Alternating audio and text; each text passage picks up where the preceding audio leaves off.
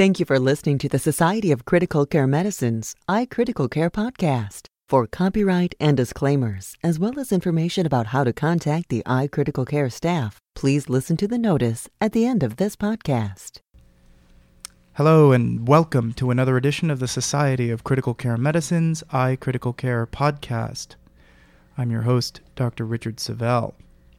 Today is Monday, February 2nd, 2009, and we are recording this podcast during the 38th Critical Care Congress here in Nashville, Tennessee.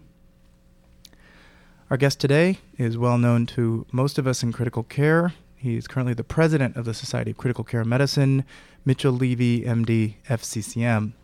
He is currently professor of medicine at the Brown University School of Medicine and director of the Medical Intensive Care Unit at Rhode Island Hospital.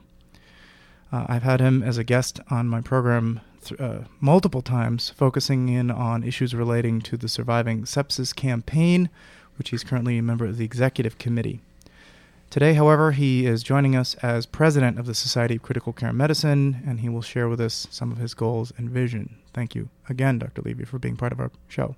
Thanks for having me, Rich. It's nice to be here. Uh, I thought we'd begin. You know, I, I live in New York City, and so well aware of all the economic crises that the whole country is facing, and the spotlight is on critical care even more than usual, given the, the cost of good critical care.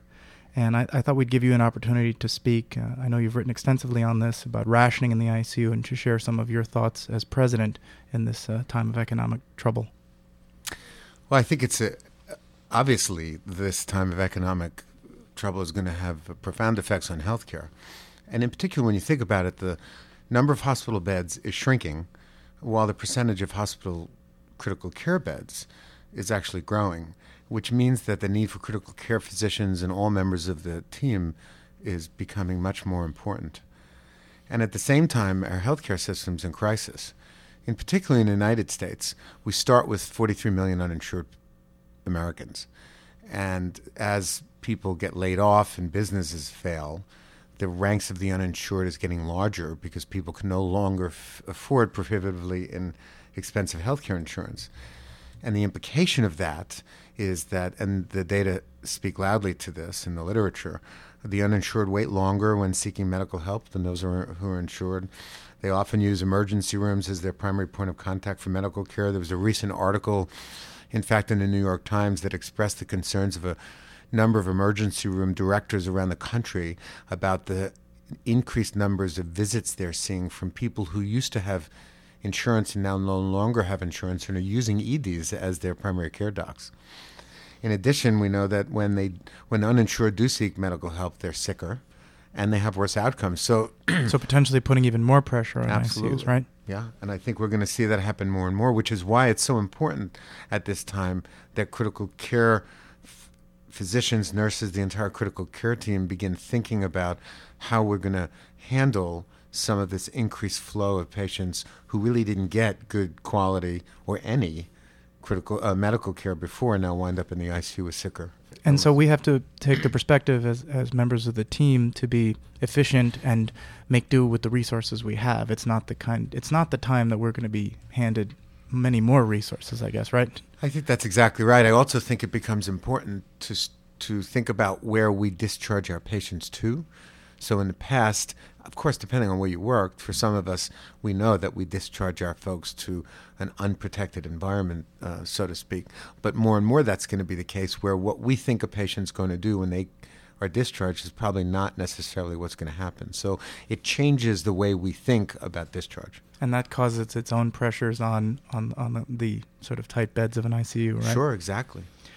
Um, as, as a next topic, uh, you know, I've, I've been meeting with a lot of my colleagues here, and I'm seeing a lot of new faces, and I'm doing my best to explain to them why it's important to join SCCM, to be part of SCCM, and as I've learned over the last five or six years or so, you can get involved in many different levels, many of which can be very gratifying. And I thought this would be a terrific opportunity for you to explain to them why this is so important. Well, there's a couple of answers to that question. I, I think the first and most important answer is the critical care team.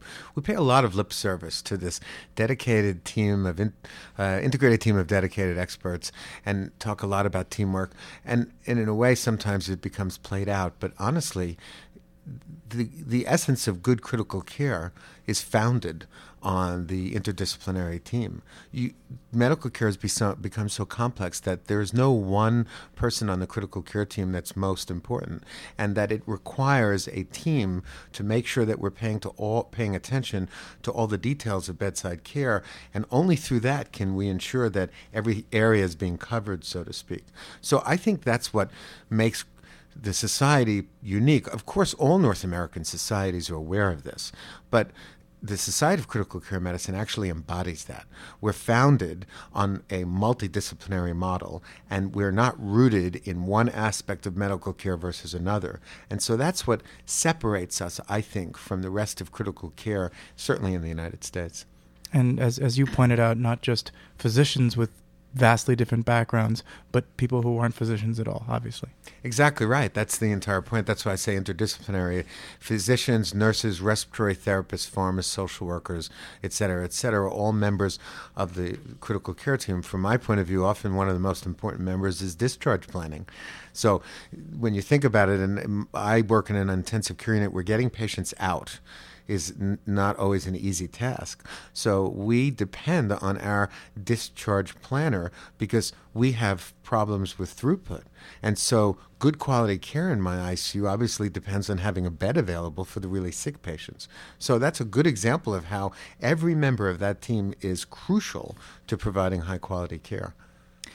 So one of the things that's been um, fun for me, uh, meeting with a lot of leaders in critical care, is finding out this topic of mentorship. It, it, was important to me, and you know, I, I'm interested in finding out. Most of the leaders I've met with had their own stories of their own mentorship and how they've decided and how they've worked out mentoring others. So, if you could take a few minutes to talk about that, I'd be I'd be grateful. I'm happy to do that, although I think you might get a different answer than you expected. I remember when I was in medical school, um, I won't say when, one of the interesting comments that I got from my chairman of the Department of Medicine when he was giving me a grade, which was a good grade. But he said that the problem that he identified with me was that I hadn't yet found a mentor, and that I should find someone on faculty who I admired and just imitate that person. And I found that really ludicrous, actually. because that's not what mentoring is. Mentoring isn't finding someone who seems good or cool or whatever your reference point is and just imitating them. Mentoring and being mentored is a two way process where first you identify together what your goals are, what you want to learn from each other, and then you track that over time and you look to see if you're achieving your goals on both sides. So for me, in medicine, I think that first and foremost, a mentor should be someone who allows a young physician, a young nurse, a young respiratory therapist to learn how to integrate being a human being and being a good caregiver. That to me is the beginning of mentoring. Because if all that mentoring is, is teaching someone how to learn how to publish, then we will get sometimes exactly what we wind up with. A very good publisher but not someone who you really want to go be taken care of at the bedside. Um, the other part of it, though, is get, being given the confidence to be a leader, and that's a separate thing. Now, you could say that people are either born with it or not, but uh, part of that is getting confidence from a mentor, I guess, right? Well, I think that's exactly the point, and I think a good mentor is is often good. I judge good teachers by their students and how far they go, not so much by their their the mentor's accomplishments, but by their students' accomplishments. And by that I mean that a good mentor should encourage independent thinking on the part of the mentees so that they learn how to tell the mentor, I totally disagree with you, and develop a full sense of pride and independent thought that allows them to grow and evolve as a researcher, as a physician, and as a, their own teacher. So a good mentor provides ample room for a mentee to make their own mistakes, to learn from their mistakes in a kind of contained environment and a protected environment so that you get you get enough feedback so that your mistakes aren't too big, but enough room and latitude so that you learn to trust yourself. Grow, whether it's right. as a researcher, as a bedside clinician, a bedside nurse, or a leader, you need to have the room to discover your own voice and your own style. And a good mentor should provide that kind of generosity to facilitate your own growth. Um, we've got uh, a few more minutes. I thought we'd give you uh, an opportunity to talk about either um, new updates or new courses or other exciting uh, new parts of SCCM for this year, if you'd like to discuss that. Well, we have a lot of plans for this year, and I don't think we have enough time to cover all of them, but there are a couple of things I would like to highlight. First and foremost, I think we are beginning to partner with the other critical care societies, not just in North America, but around the globe. In particular, our partners in Europe, in India, in Korea, and China, and, and our partners here in the United States to I, I, believe to do a justice to the field by having common initiatives we have a lot of examples in the past where we created multiple guidelines in different societies on the exact same thing, which I think a lot of us believe is a disservice to the field. So, one of the things we're working hard to do now is coordinate our efforts. And that's nowhere more true than in working with third party payers in the government uh, as performance measurers, pay for performance, and other regulatory infringements on our autonomy become more prevalent in practice, it becomes extremely important that we have a voice at the table. And in order to have a voice at the table, we're stronger as partners in critical care than as individual societies. So that there's not like a subtle but sort of not so meaningful differences between the European guidelines on something versus the American guidelines and things like that. That's exactly right. Where there are regional differences, they should be identified and they're very important. But where there are commonalities of patients and responses, they should also be emphasized in the interest of standardizing care and improving patient outcomes. And the other important thing that we're doing this year is we're beginning to develop a task force uh, for looking into and refining the way we can use evidence to guide clinical practice. So, a lot of us within the society and other societies believe that clinicians do appreciate some guidance from academics, from experts, etc. And and I think to a certain extent, we've devolved into argument about whether or not we can really use the evidence, as opposed to simply refining the process so that all of us as academics we can get the offer evidence something. out there. That's exactly right. So that's another project for this year.